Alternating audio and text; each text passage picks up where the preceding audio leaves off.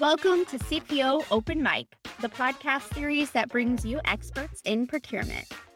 Beeline CPO Mike Schiappa sits down with leaders all over the industry to chat about their areas of expertise, passions, and a lot more. Tune in to every episode each month by following Mike on LinkedIn and at Beeline VMS on Twitter. Hello, everyone. Mike Schiappa here, Chief Procurement Officer at Beeline, and welcome back to the podcast series CPO Open Mic. On today's episode, I'm really excited to be joined by Ryan Kretschmer and Dan Cabral of Beeline. I've known these guys for, for a number of years. And the cool thing about this podcast is there's a couple of firsts for me. So this is the first time having two guests on the show at once, and also the first time that some fellow Beeliners are going to be on the podcast as well. So really excited. I wanted to have both Dan and, and, Ryan on because these guys are just the best in the business, the best. And they're right here on my team. So they, they bring a tremendous amount of value to the industry. They have a wealth of knowledge in the industry. And having been on the client side for several years and, and now on the supplier side, and I just felt like they they needed to be heard by my audience. So we're going to have a really great session today. And uh, again, really looking forward to it. So, by way of introduction, Ryan Kretschmer has been involved in the contingent workforce industry for a little over a decade now, starting out as a customer support representative with Adecco Solutions and then Pontoon. He moved through several different positions there before beginning a new career on the client side with Cisco as a program analyst after a couple of years at Cisco, Ryan moved to MetLife to help implement and lead their staff augmentation, resource tracking, and services procurement program. He is now with Beeline overseeing the services procurement and resource tracking strategy. Dan Cabral is the director of product strategy for Beeline and is responsible for designing the next generation enterprise workforce product solutions, including the launch of Beeline's upcoming diversity, equity, and inclusion product portfolio. Most recently, Dan led Beeline's large acquisition of JoinedUp, which is on track to be another industry first purpose built light industrial solution that's going to be fully integrated into Beeline's extended workforce platform. Prior to Beeline, Dan was global head of external labor workforce programs at Thomson Reuters. And in 2017, Dan pioneered the first fully integrated direct sourcing program, which fulfilled over 50% of all openings and really had a focus on talent. We'll talk about that today. Dan started his career back in 2005 in the non employee industry at JP Morgan and has uh, spent some time at TIA and also Citibank. So, gentlemen, welcome to my podcast. Thanks for having us. Yeah, excited to be here, especially since we're the first double guests. So that's right. so, how are you guys doing? I see you've been doing some traveling as of late. Things getting back to a little bit of normalcy for you? Yeah, yeah, for me, things are getting back to normal. I just got back from a trip in into New York City earlier this week, and it was great. Feel like it's getting back to normal there in the city a little bit. Definitely still not to the level it used to be when I went up there before, but it's getting there. So it felt good and felt good to be around large amount of people again. And it was, it was nice. Yeah, same here. I've been able to get to our Jax office a lot. I'm actually here now. I'm excited to not be stuck on a video conference speaking with people that I really need and value on the team. You know, you forget how much emotion you can convey in building trust in person versus virtually. So yeah, very, very thankful we're getting back to somewhat normal. Same with me. I hit the road a little bit as well. And it's really great to just get out there and collaborate with people and see people and see them and feel the energy and all that kind of stuff. Cause I think we we all feed off of that. So both of you guys have been with Beeline for a little bit now. So Dan, I know you've been with Beeline for a couple of years now, and Ryan is uh, you're approaching one year with Beeline as well, and I'm actually one year for me in a couple of weeks. I wanted to just dig in a little bit, just high level personally. Like, how has the transition gone from moving from the, the client side to the supplier side at Beeline? So, Dan, you want to kick us off with that? Yeah, for me, it's it was really eye opening to see how much goes into the technology side of programs. I mean, the technology is part of all contingent labor programs, and I've certainly been a loud voice going, "We should be able to do this," or "We should be able to do that." And I think you know, especially being in product strategy, user journeys and understanding the client mission has been eye opening for me. You know, it, I got to see more than just what I've been exposed to. Even though I've managed four programs, I now get to interact with we have over 300 clients so i can listen to a different story a different flavor almost every day which is really exciting yeah no yeah. that's great i have similar feedback as well how about yourself ryan for me from a personal level it was actually a bit larger of a transition than i was thinking it would be maybe just a little bit of hubris on my part but mm-hmm. my life on the client side was was really focused on operations escalations and people management my job here on the tech side is it's it's definitely more focused on product strategy and product management. It was moving from very tactical with a little bit of strategic to now very strategic with a little bit of tactical. So it was definitely more of a, a rocky transition than I was expecting, but a welcome one. What about just in terms of transitioning from larger organizations to a beeline, just company switch? What do you what are you seeing that's different, good, bad, or indifferent? There's a very much lower amount of politics and politicking required needed to get what you need to done which is very nice but there's also uh, a difference in resources as well so on the large corporate side obviously a very large company amazing shared resources that you have at your disposal for a little upfront cost and so anything that you could kind of dream you could go out and do rather here with a smaller company it's definitely a little bit different your resources are limited and you more need to shift them into the areas of business that require them rather to maybe what you require as an individual. So that that was tough at first. Yeah. What about you, Dan?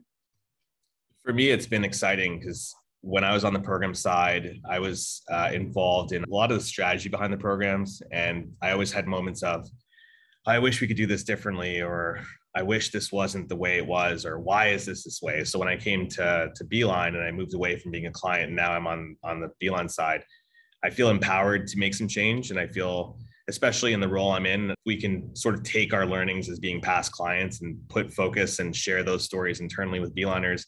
I was surprised that the tenure of Beeliners is so substantial. I mean, people have been here a long time and they have a lot of knowledge. And it's really good to get that conversation going with Beeliners to say, hey, this is how I feel from the client side, and for them to give me the long term perspective from the technology side and then take that and try to build something to make everyone happy. I've been excited to be working with the people at Beeline and, and doing that stuff here.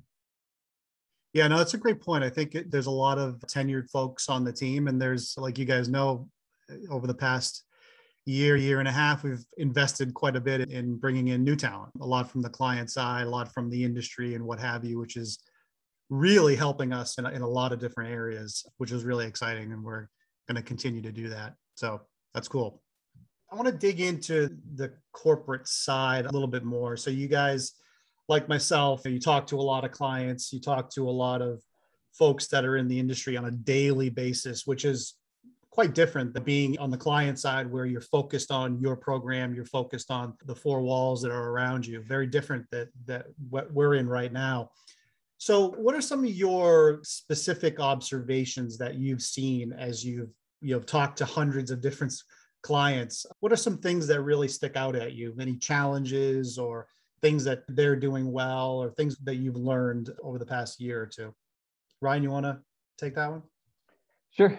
So exactly what you said like you're so focused on just your program usually when we were on the client side and, and now yeah we've i've talked to probably like 45 or so different clients through the formal interview process and what was most shocking to me was I've just been lucky in the past. I worked for the Cisco and MetLife programs, both of which had dedicated leads. They were just focused on contingent labor, the non employee stuff.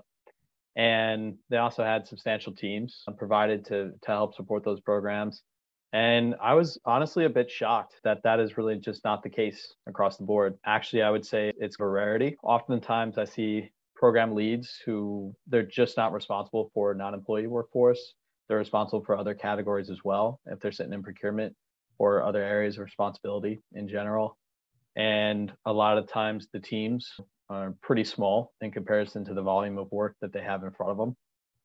So you see a lot of resource constraint and you don't see a lot of centralized focused on the program because they have other things to do. So I was I was pretty shocked by that. That one that one definitely took me off guard. Yeah, that's really interesting. I want to dig into that a little bit, but I want to let Dan comment on that first question. Yeah, I think what I've noticed is clients have the desire to know more about the talent workforce. And and to Ryan's point, yeah, they may be working on multiple categories and, and may not be set up for success when it comes to what their intentions are. But we're seeing, especially on the Beeline side with the clients I speak to today, talent is the number one focus, right? Finding people, retaining people, understanding the workforce, and even getting to things which I think are great, understanding and building a more inclusive workspace, right? So bringing in diversity metrics, bringing in quality metrics. I think I'm excited to see programs, even though I feel like we have a duty of helping them get there. I think they're asking to get there. They're trying to get there. So that's one thing I've, I've noticed and really appreciate. Yeah, that's really interesting. I think so. I'll go back to you, Ryan, to your point of program leads, but just on that talent front, Dan, I think absolutely the, the discussions are happening more around talent. But I feel like sometimes it's a lot of talk and not enough action or execution against what it is we're talking about and trying to get that talent. So, what are some of the things that you're hearing in terms of not allowing them to to execute at a higher level? Is it is it uh, management not putting enough of a spotlight on it? Is it organizational breakdowns within some of these clients or prospects or just in the industry overall? What are can you pinpoint any areas that might be prohibiting that?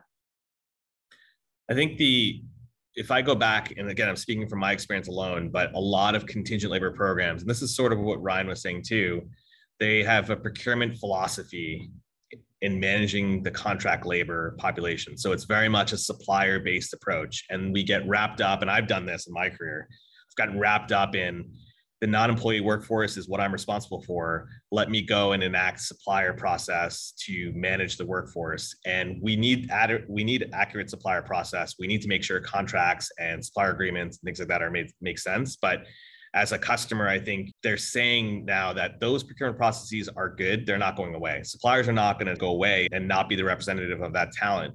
But knowing that these workers are making up more and more of an active population of a company. So we saw what the rise of the non-employee workforce over the years where now it's people throw numbers around but it's like 40 50% of a company can be non-employee comprised right and so even though these people are still not employees, they still come through staffing suppliers and they should.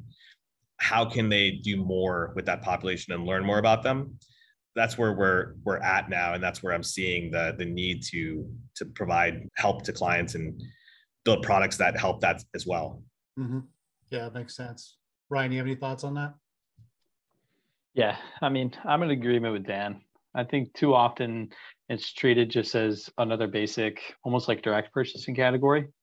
But for whatever reason it is, these programs, they're different in the fact that not a lot of other areas of purchasing are you going to own every touch point from the beginning of the process, possibly sourcing, all the way down to payment of the supplier. Like a lot of these contingent programs, you're overseeing that entire end to end process. And it's a lot more than just sourcing and contract negotiation. You're also owning a significant contributor to the company's success. If these folks are making up half of your workforce, that's these guys aren't doing non important tasks. They're not just out there doing things that have no meaning. They're contributing a lot to your business. And to treat them just as a purchase and a negotiation, let them execute and move on past that and not worry about what you're getting after the contract it's uh, it, sh- it should be concerning. It should be an item of concern for you or your leadership team. Yeah, that's interesting. I, I want to go back to the to what you mentioned before, Ryan, on the program leads and what you've seen. And I think it's mind-boggling to me because having been in that seat at MetLife a few years ago, managing the extended workforce, I think just hearing that from you, where it just I'm kind of putting words in your mouth. You saying that there's not enough focus in terms of organizationally where they have enough resources or enough talent or enough focus in that one specific area where they might be resource constrained, et cetera. So that it kind of bugs me a little bit. But what why do you think that is? Is it just a change management? Is it program leads not being empowered enough to bring these things to the forefront? Because I, we always talk about procurement being a laggard. And in this one here, it's like everything is right there in front of you. Talent is hugely important to organizations, but then you tell me that on your conversations that program leads don't have enough support around it. So how help me like think that through a little bit. Yeah, I've thought about it for some time and trying to figure it out myself because it does bug me just as much. And I think part of it is tradition. One, because traditionally companies have always been really concerned about their talent. When they think talent, they're thinking about their full-time employees.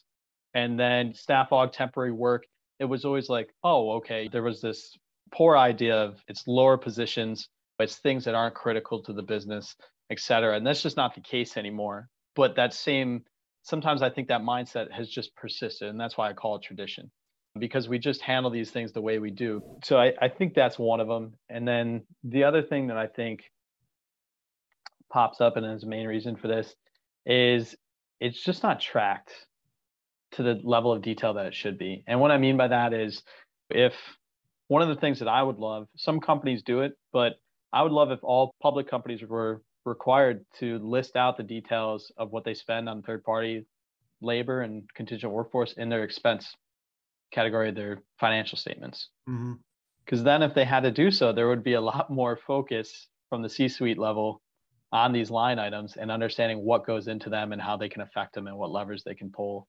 But I think for the most part, it's tradition. And then this stuff just gets swept under the rug. People don't think about it. And that's mm-hmm. why it always ends up with just somebody in procurement as a category to manage. Yeah, my, my, my fear is that it's going to be too late in some instances when they literally cannot find the right talent to get the work done in these various lines of business. And that's inevitably going to happen to some corporations for sure, if it's not already happening, right? Uh, so, digging into some of your I won't call it passions, but what you guys have done a lot of work on. We talk about direct sourcing and talent, and Ryan on the SOW or the services procurement side of the house. So, Dan, on the direct sourcing side of the house, obviously direct sourcing has been around for a while, and you've seen the evolution of it. You were one of the first to get that in place at, at Thomson Reuters. How, how is it how has it changed over the last few years? And do you see a lot of adoption? Do you see clients utilizing direct sourcing in, in the right way? And why is that important? When I think of a direct sourcing, I think about why it mattered to me in the beginning was it's another talent strategy.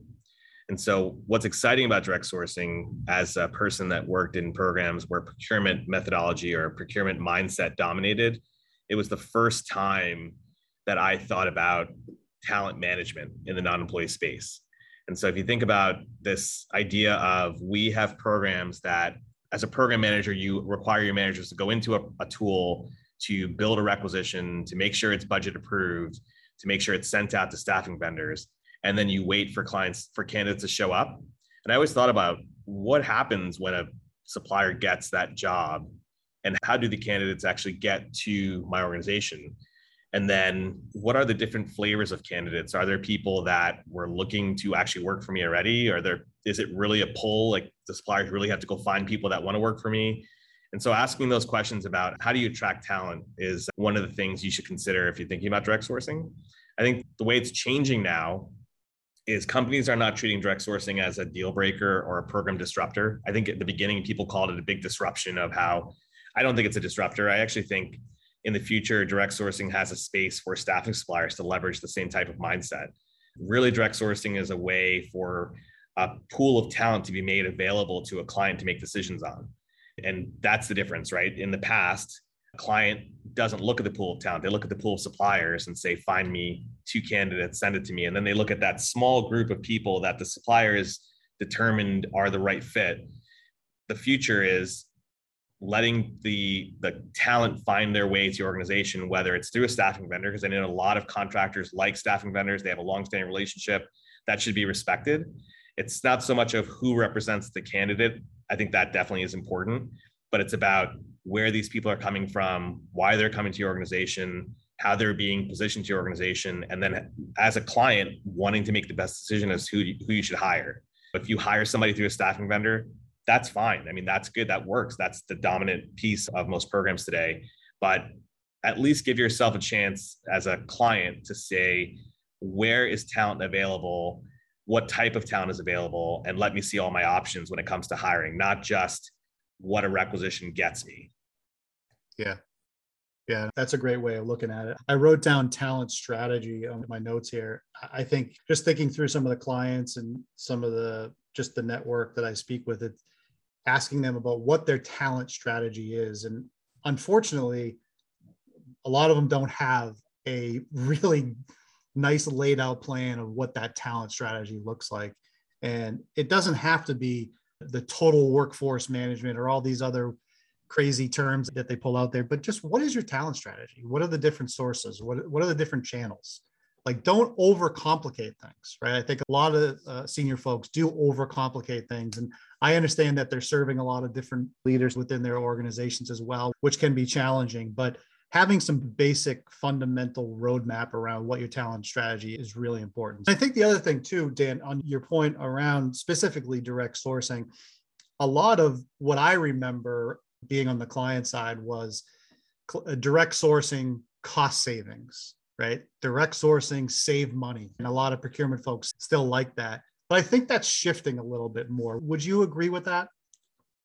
Yeah, direct sourcing has the potential to save you money but I think there's more of an efficiency and quality metric there. So if you think about the three factors time, quality, and cost, of course, from a procurement mindset, cost will always be something that procurement professionals have to meet. We have savings targets, or at least when I was on the client side, we had savings targets to hit.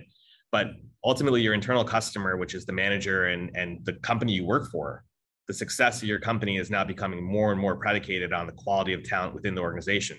Well, if your company is using more and more non-employees, then it's up to you being in procurement to make sure the quality of that population is elevated and not just driven by price because you you want to make sure that quality is thought about and and time is thought about. And i think that's the shift it's companies are looking at direct sourcing as another channel to allow them to find talent potentially faster and to find better quality talent because now they're looking at all sources of talent because they can see more available talent. And then if they can save money, I think that's great. In the environment we're in right now, coming out of the the last two years of the crazy world we're in and seeing what's happening with the economy today, I don't want to be prescriptive in saying that rates are going to go up or down, but I'm I'd feel pretty confident if I were a client knowing that I have all available channels of finding talent. And if one of those channels can save me money, awesome. But the fact that I just have another way of finding talent is something that's valuable. So I think customers are setting up direct sourcing programs with the mindset of this is another path for me to find talent. And if I save money, that's great. Yeah, I love that. It's funny you bring it up like that, like speed and timing and then the quality piece. I've been preaching for years. You get the right people, you get the right process and the right technology in place, and you get the right operating in, in place, savings will organically be achieved, right? So savings is always kind of like it's there, we know it, but you got to have all these other things in place and doing it at a very high level, and the savings will organically be achieved, in my opinion. So switching gears a little bit, Ryan, I want to dig into uh, SOW, statement of work, management services, procurement a little bit. I know you've been in that world for, for quite some time. You did a, a lot of impressive work at MetLife, as well as over this past year, interviewing clients and learning a lot about what's going on in the world outside of the MetLife world. So what, what are your observations? What would you like to talk about there? Yeah, I mean, observations from it, it's going to be building on, on uh, what I said a little earlier. And that's really about just the management of things from an end to end process. So I think what I notice a lot and what a lot of the headaches are, or the motivation for people bringing in like a technology like Beeline, or really just bringing in a program, regardless of the technology, is the same old song and dance. It's usually starts with a really large outsource engagement. So we can say IT outsourcing, for example. They've outsourced a large part of their IT business to a third party supplier. They did it for a fixed amount over, we'll say, three years. And at the end of those three years, they ran over by 20, 30%. And they couldn't really answer the question of why that happened, what led to the overage. And what it seems to me, more of these conversations I have, is that there's great processes in place at most places, most clients and companies for sourcing work and contracting work. But after that, the centralized function of sourcing and contracting is gone. And you move into a decentralized management of the execution against that contract. And so for me, the thing that doesn't infuriate me, but definitely nags at me is you spend all this time doing these sourcing activities and especially a lot of time in the contract. And maybe you spend a lot of time putting together amazing KPIs and service level agreements, and you're really patting yourself on the back and you're saying, wow, this is going to be great. But then when you let it go, the people who execute against that work are usually in the line of business. They're the ones working with the supplier on a transaction level. They have no idea what's in the contract most of the time. They don't know their rights, so to speak, their bill of rights as the client with the supplier, what they should expect from the supplier, what levels of quality, experience, all that good stuff. And then if something does go wrong, how to what's their avenues of recompense? What what can they do to make things right? And so what is this upfront usually pretty solid processes because procurement's decently mature now. They fall apart during execution. And that's where you see like these run runovers of budgets. You see these horribly tense relationships with suppliers at the executive level and their account executive level because things are going so badly. So really to me, that's what SOW management is. It's really understanding what is the agreement with the supplier? What should things look like as we move through execution? and then making sure that you receive that and that if you don't you understand why you didn't it's really explaining the why behind just that tens of millions or hundreds of millions of dollars in one general ledger account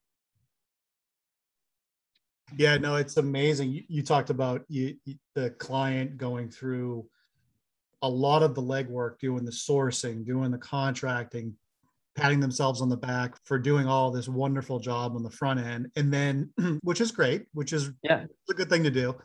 And then it gets and then it gets tossed over to the line of business and they have to manage that contract and they have to do their job within the line of business. And they have a job to do and their job is not to manage the contract or manage to the contract so it's a really complicated situation that you put the line of business in a lot of cases. And some people within the lines of business do have a good procurement acumen or project management acumen, et cetera. So I, I mean, I'm, it's I'm talking in general here, but there are yes. some folks that are good at that. But generally speaking, I, I couldn't agree with you more. We saw that firsthand. We see it on a daily basis now, and with people that I talk to and clients that I talk to as well, some of the pushback for trying to drive more through a services procurement type of model is exactly that. The line of business wants to keep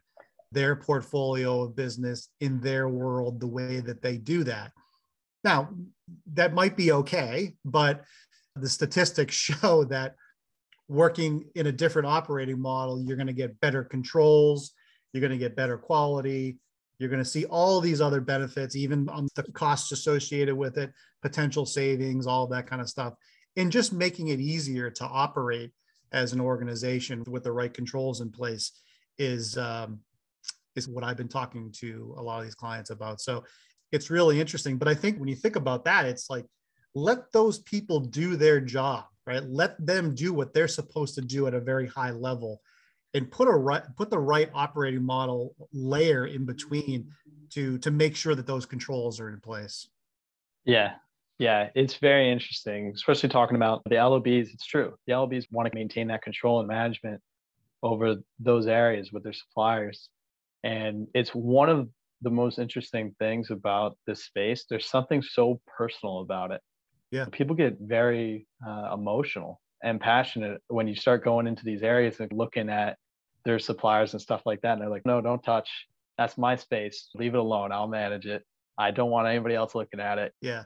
And that's i mean that that's common across multiple categories as well. It's not just the contingent world or the extended workforce. It's across multiple categories but i feel like it's highlighted even more in, in this area so I want to switch gears a little bit here.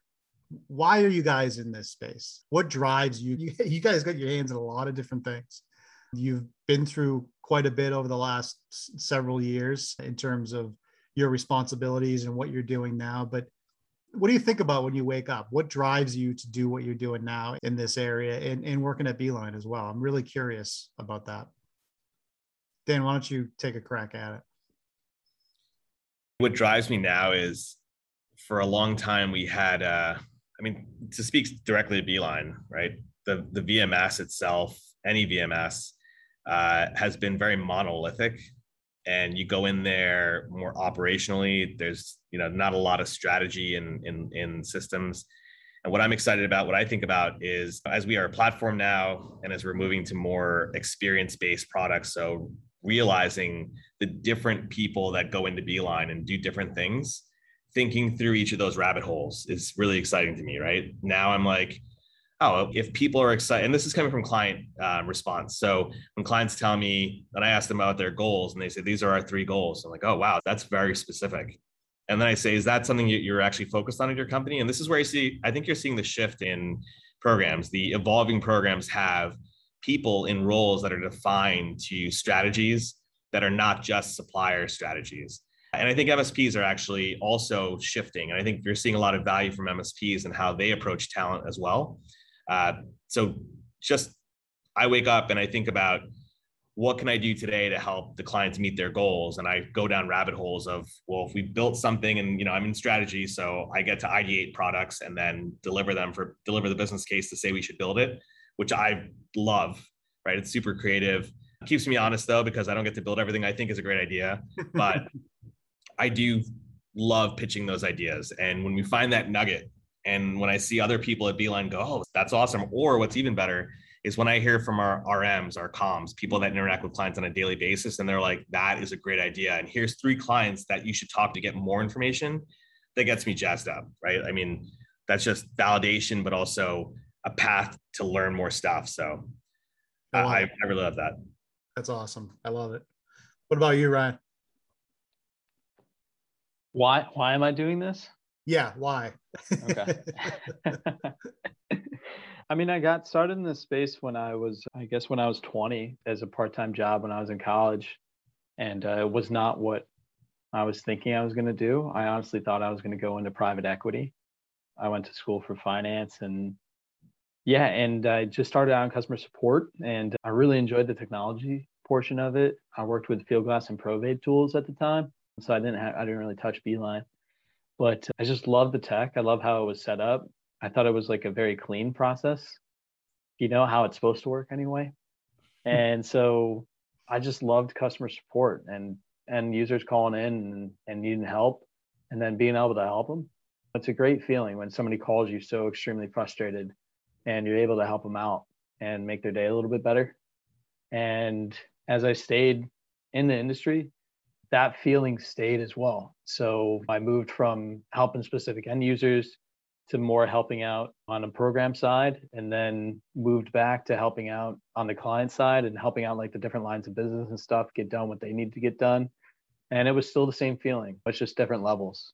And people come to you and they need a lot of help and you can provide it to them. That's really why I've stayed in the industry. I've never lost that feeling, and I've been given opportunities to do it at higher and higher levels. And now with Beeline, I've been able to come on the tech side this last year, and finally, like those tools that I really almost grew up enjoying, as weird as that sounds, uh, mm-hmm. I finally get to work on one, and I finally stop having to manipulate kind of what's there to make it work for somebody and instead i can actually work on the foundational piece of it and hopefully get that foundation to work right off the bat or be in a good position to to help as much people as possible. I mean that's really this job. You go out you talk to people you figure out well, what's giving you a headache? What's what's giving you heartburn every day? What's killing you by a thousand cuts? And then try mm-hmm. to work it out to to being able to put together something that can hopefully make them happy or at least reduce the stress in their day. It's a really great feeling. That's awesome. I love that. And, and the impact that you guys have and that we all have is very rewarding right? Actually being able to feel that impact and see that impact. But the interesting thing when you talked about just helping people out you've been doing that your entire career. The same with you, Dan, the same with me. It's just in different areas. On the client side, it was more defined, like you're collaborating with your internal clients, whereas now you're collaborating with your external clients. That they're all clients, right? Everybody's a client, and you're trying to help them out and bringing their operating model to the next level, their success to the next level, just like you were doing internally at prior organizations. That's what we would that's what we would do at MetLife. It was the same thing. Making our lines of business better at what they do and making it easier for them to uh, to get their jobs done at, at, at a higher level. That's really cool. The one last thing I wanted to bring up, and Dan, you brought this up. You talked about goals within some of these clients, and I think one of the one of the things that I'm seeing in in in respect to specific goals that these organizations have, it's all across the board, right? Some have clearly defined roles, some don't have clearly defined goals, and everywhere in between. And I think some of the clients have very lofty goals that, quite frankly, I don't think they can achieve in a short amount of time. And some just don't have the goals that I think they should.